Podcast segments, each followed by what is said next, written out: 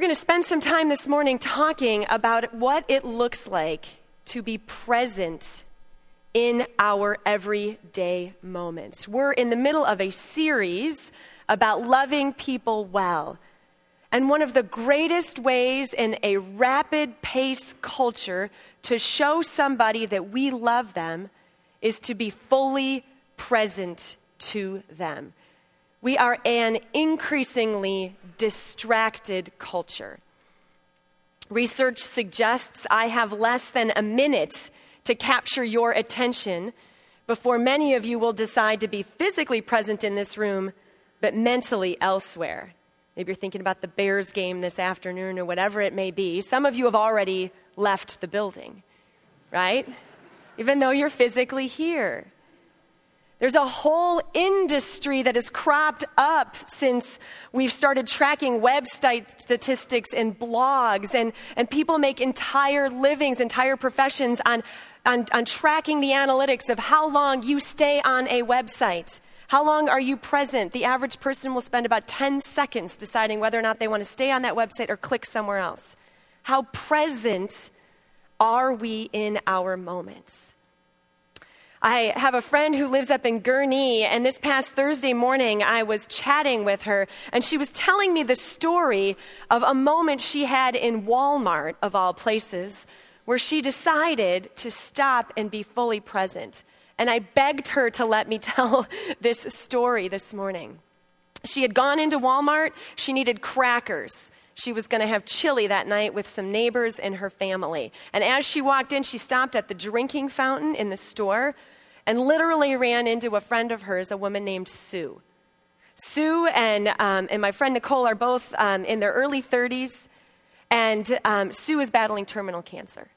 They both go to church together. They both love the Lord. And they had what Nicole explained was a sort of holy moment together at the drinking fountain in Walmart. They swapped pleasantries, they hugged each other, and while they were in a moment with one another, another young woman who was in a wheelchair, a motorized wheelchair, rolled up and looked at them and then looked up at her friend Sue and said, I find you beautiful. And she said, You are glowing. And then she rolled away. And Nicole said her friend Sue is already showing the visible signs of her illness, and Sue would not choose to define herself now as particularly beautiful. But this woman said she glowed. And so the gals hugged one another and dashed off to do their business. And my friend Nicole went off to find her crackers and rounded the corner, and here was this gal in the wheelchair. And Nicole walked over to her and said, You know, thanks for what you did for my friend. That was really great. And she said at that moment, she looked at that woman in the wheelchair and just saw a sort of lost look on her face. And my friend Nicole said, she was, I didn't know what to do. I asked her for her phone number. I gave her my phone number, and I promised I would call her. And I said, Did you call her yet? She goes, No, not yet. I don't even know what I'm going to say. She goes, I don't even know her name. she goes, I'm going to call her up, though, and I'm going to tell her the reason that my friend glowed is that she had the hope of Jesus. She said then after that moment, she turned around and ran out to her car and came home and realized she had forgotten the crackers after all of that. she told me, you know, it was, it was a both and for her. She took, she received the gift of someone else's presence. Someone crashed into their moment at the drinking fountain. And then in turn, she stopped for a minute. She has no idea what led her to it, but she swapped phone numbers with this woman and is planning, she said, to call her this weekend do we have a chance in our culture to stop and be present to people? In our story for this morning, Jesus is fully present to the moment he's in. There's a man named Jairus who we're told is a synagogue leader, which means he was a higher profile person in the community. His daughter, who we're told in other gospels is around 12 years old, has suddenly fallen gravely ill. And Jairus puts all um, you know, social accountability aside and overlooks the fact that Jesus at that time was a controversial figure, and he just throws himself at the feet of Jesus, panic stricken for his daughter. Jesus, my daughter is sick. Please come with me and save her, rescue her. And Jesus says, Okay, let's go. A crowd had amassed around them, we're told. As I said, Jesus being a controversial figure, he had people watching him all the time to see what he was going to do next. Was he legit? Was he going to screw something up? Was there going to be a miracle they were going to get to witness? People wanted to see what Jesus was going to do. Add to that the fact that Jairus is a community figure and he was known. So, what's going on that made this guy throw himself at the feet of the rabbi? People wanted to follow along and see. So, there's this herd of people kind of jostling one another, moving quickly down the road to see if indeed Jairus is going to rescue this young girl from the jaws of death. And as this crowd is making its way, a woman reaches out and touches the hem of Jesus' cloak to find healing for herself. A woman whom we're told was bleeding, was suffering from an ailment for 12 years. Culturally, at that time, if you suffered in that way, you would have been considered unclean which meant that you couldn't come to church, you couldn't go to the synagogue, you couldn't worship, you couldn't go out in public, you couldn't be with your community because if anybody so much as brushed their arm up against yours, they would be considered unclean as well. So she had been isolated for 12 years, which meant she was incognito at this time, probably wrapped in a cloak because people knew who she was and they knew she wasn't supposed to be there. But she knew Jesus was walking down the road, and she had tried all manner of cure, and finally thought to herself, if I can just get near this man and touch his coat, I will be healed. So she does it, and it works. We're told she feels healing instantly in her body. And Jesus wheels around. Who touched me? Who touched me? And of course, the folks with him are like, Are you kidding me? Who touched you were in a giant crowd of people.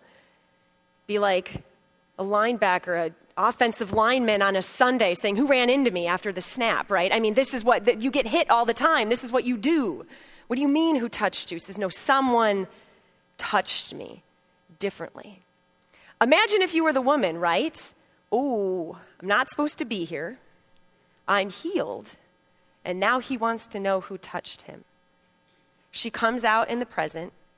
He asks her to speak, which women often did not do in public at this time in history. And he validates her experience. He says, And oh, by the way, the superstition of just touching my cloak is not what saved you, it's the faith you have that saved you. And as he engages fully present in the dialogue with this woman, can you imagine what Jairus is doing? Okay, Jesus, let's go. My daughter's dying. She's healed. Are we good? Are we good? Can we move? Can we keep going? I mean, the crowd would have wanted to keep going. All right, let's go, let's go, let's go. He stays present in that moment. He makes eye contact with her. He validates her. He meets her need. He expresses love to her. And then he moves on to eventually heal this little girl as well. What does it look like to be fully present to somebody else in our culture? We live in the crowd. And if we dare to stop along the way, the sheer velocity of American life shoves you forward. Let's go, let's go, let's go, let's get on to the next thing. There's email to check, there's places to go, there's corporate ladders to climb. Some of us spend time in our past.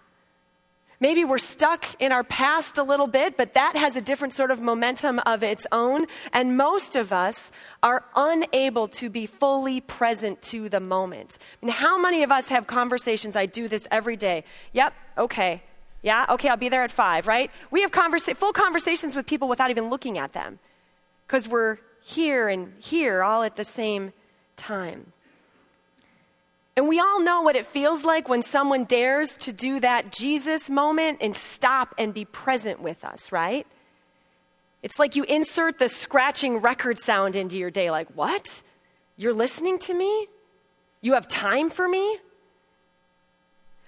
I had a, a physician uh, several years ago who was at the same time the most tremendously frustrating and the most tremendously gifted doctor my family had ever seen. And if you were going to go to a doctor's appointment at this doctor's office, it was like going to the DMV. You had no idea how long it was going to take. And You'd best take an entire day off of work to do it. If you had a one o'clock appointment, you may or may not be seen by three or three fifteen. A two-hour, two and a half hour wait in the lock in the locker room, the waiting room, was not uncommon. People would bring their work with them and everything else, and you would sit there with this frustration and anxiety, like, really, can't you move this along quicker? And when I would get into the doctor room, and just for a routine checkup, when I would get into the exam room and I'd have my kids with me sometimes, and we'd be, okay, flu shots and booster shots and tetanus and whatever else we needed, and I'd be hurrying through, and the doctor would say, What else do you need? And I'd say, Nothing else, we're good, we're good. I know you're busy, I, we'll go. And this physician would say, I am here for you. This is your time. Ask me anything you want how's this or that or the other thing going. You had as much time as you wanted with that doctor. We know what it feels like when someone gives us the gift of their presence. This is the, one of the ways that Jesus showed his tremendous love for people was being fully present to them which was difficult then, then and i dare say it's even increasingly difficult in our culture today my kids a couple years ago were playing this little game in the kitchen and they were quoting my husband and I. They were like, Guess who I am? And then one of them would spout off something the dad said and they would all guess. And the other one would say, You know, here's this, that, or the other thing. And, you know, which is really telling if your kids ever play a game like that. You hear the things you say all the time. And one of them, my oldest, said, Wait, wait, wait, I've got one. And he goes like this. He pretends he's on his laptop. And he goes, Hang on, I just finished this email. And my other two go, Your mommy like, ouch. yeah, that's kind of how it goes sometimes, right? Peter Kreeft is a theologian and a scholar. He's authored over 40 books. And he was once interviewed and asked, of the 40 plus books you've, you've, you've done, what is, the, what is the most important book you ever wrote? And Peter answered, It's the one I didn't write when my children were little. He was present in a moment with his family. You know, if we look beyond the Jairus story, what do we see about the Gospels themselves? Matthew, Mark, Luke, and John, they're stories of God's presence in this world. Gospel means good news. What is the good news? God, the divine creator of all things majestic and beautiful and holy and wise and completely out of our bounds, came to earth as a man, the incarnation of Jesus. He came here to be fully present with us. The macro level movement of our narrative of faith is the presence of Jesus, of God come man to be in the world with us. God does everything he can to be in our presence. So we are then told to extend that to others. Easier said than done, as many of us know. And why aren't we present with one another. And we could, if we wanted to, blame email and Facebook and text messaging and Twitter. We could blame social media if we want. That social media is not the reason we're not present, it's a symptom, maybe. What is the root of why we're not present with one another? There's a couple reasons. I think one of them, and Adele Calhoun was here last week for our women's event, and she talked about what, um, what she calls the fear of missing out. That we live with a perpetual fear of missing out. That when we're walking down the road with the crowd and someone reaches out to grab the hem of our jacket, we often can't stop because we want to be part of what's ahead. Maybe we're on Facebook wondering what's going on over there. What party are they at? What social event are they at? We're not present here because we're fearing missing out over there. We live with the momentum that comes from a fear of missing out. Some of us perhaps have a misunderstanding about our own finitude, our own limitations. We like to think we're limitless. We don't like to dwell on the fact that we are finite beings. Moses in Psalm 20 offers a prayer to God, and he says, Teach us to number our days so we may gain a heart of wisdom. We are not a culture that is particularly fond of numbering our days, are we? Often we're also distracted by the details. How many of us at the end of a day can't even think back about what we did that day, let alone if we were able to stop and have a meaningful moment with someone? Dorothy Bass says most often our days are lost to smallness, patched together from obligations, then shredded by interruptions. Our day disintegrates into fragments that blow away in the wind. We are then left empty handed and exposed, unable to answer even a simple question like, How was your day? We don't want to miss out. We don't want to live within our limits. There's too many details to manage. And lastly, we're impatient. We are impatient. Tim Keller says patience is love for the long haul.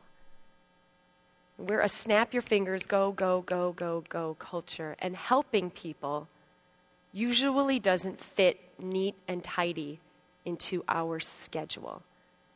How many of us are scheduled so tight that the slightest interruption, the slightest phone call of need sends us spiraling out of orbit? We're impatient. Jesus, my friends, was none of these things. None of these things. He lived in the present moment. And the timing of both of these miracles was perfect. How much greater the woman's miracle because Jesus stopped and met her in the moment and how much greater the miracle of Jairus' daughter. She was healed after it was believed to have been too late.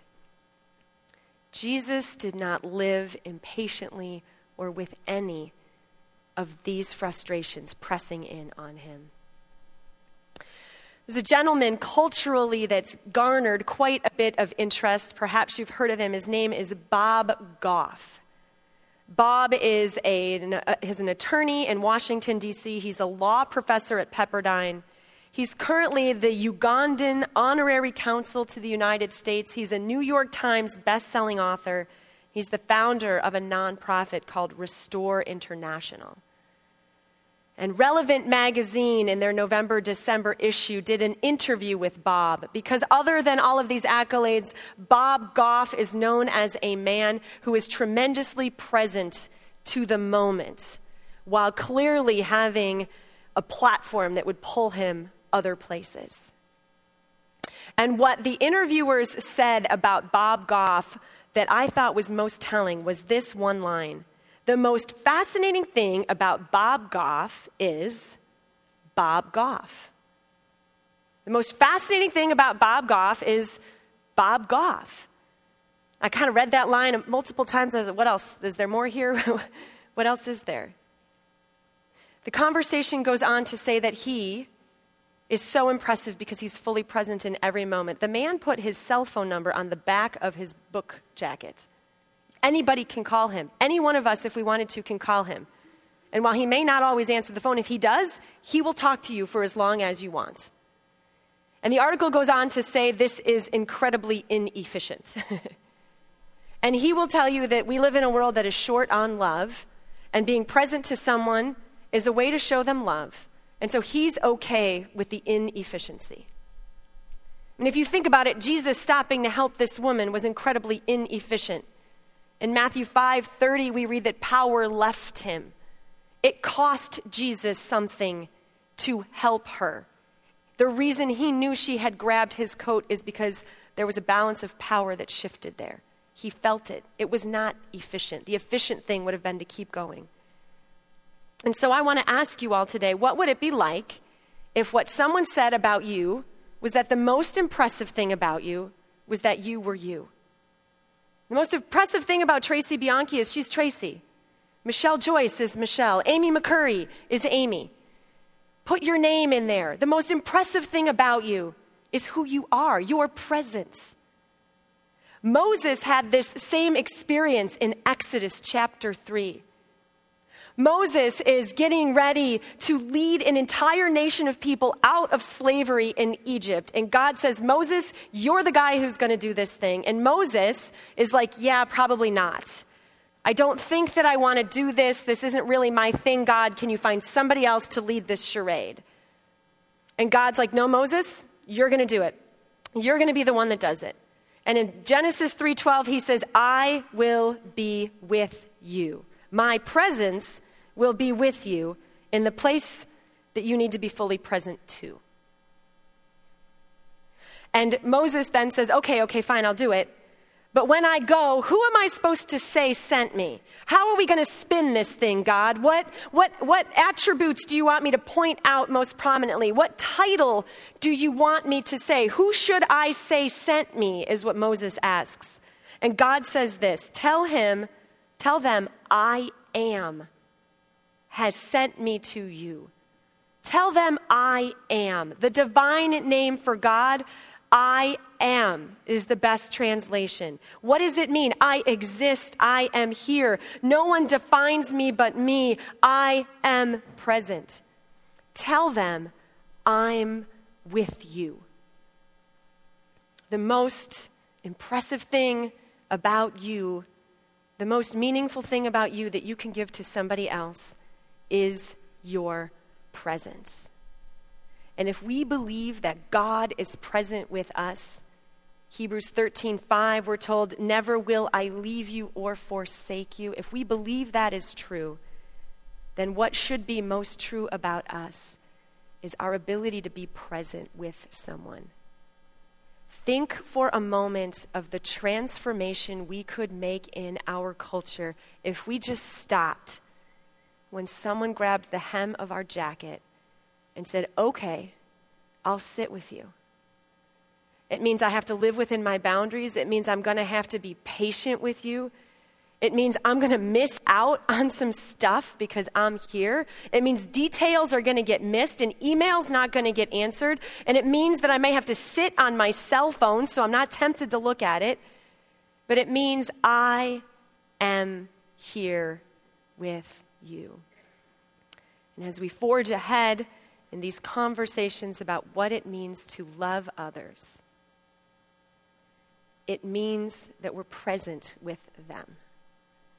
So, my challenge for each of us this week is simple find one moment in your week where you sit down and you say to someone who needs you, I am here with you. Look them in the eyes. Talk slowly. I am here with you. Amen? Can do that? That's my challenge for us this week, and I believe it's the challenge that God would want us to have, and that it is how He showed Himself fully present to us. Let's pray together. Lord, thank you that your presence is in this place. And when we sing in praise and worship and we pray and we take these moments, what we're celebrating is your presence with us. So help us to be present to the moments in our lives, to you and to one another. And let us go from this place this week, giving others the same gift you have given us. In Jesus' name we pray these things all of God's people said, Amen.